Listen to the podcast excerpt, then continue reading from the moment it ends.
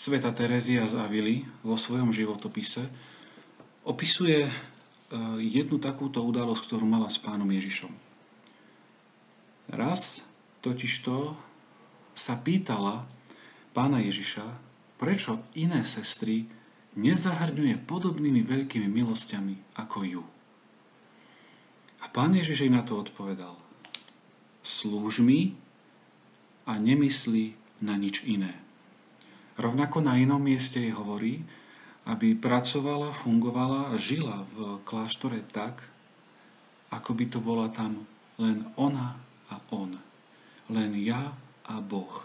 Moja duša a Pán Ježiš.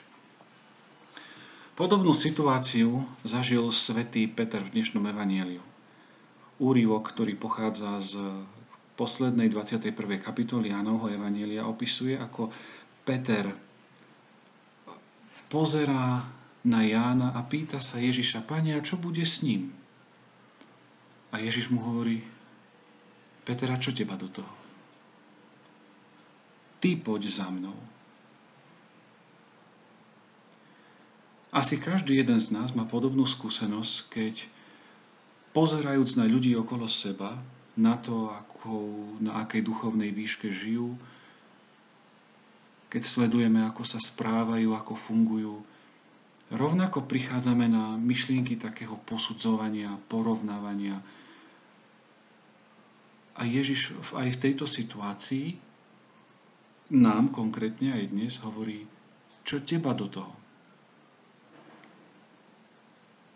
my na druhých ľudí pozeráme častokrát s takým uh, objektívom toho, ako nám sa vidí, ako, ako nám sa vidí, ako nám sa zdá, že má vyzerať rehoľný život, kňazský život, kresťanský život, duchovný život, ako podľa nás má vyzerať kňaz, rehoľník, učiteľ, pápež, biskup a tak ďalej a tak ďalej. A Ježiš hovorí, a čo teba do toho? Ty poď za mnou.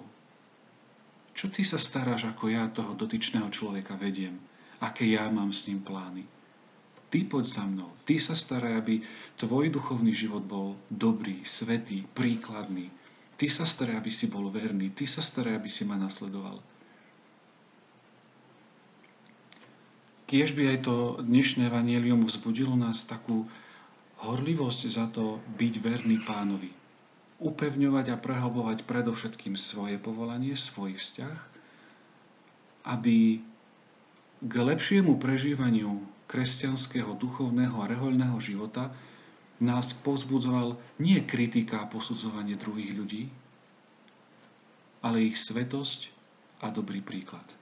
No nech nám v tom všetkým sám Pán pomáha. Amen.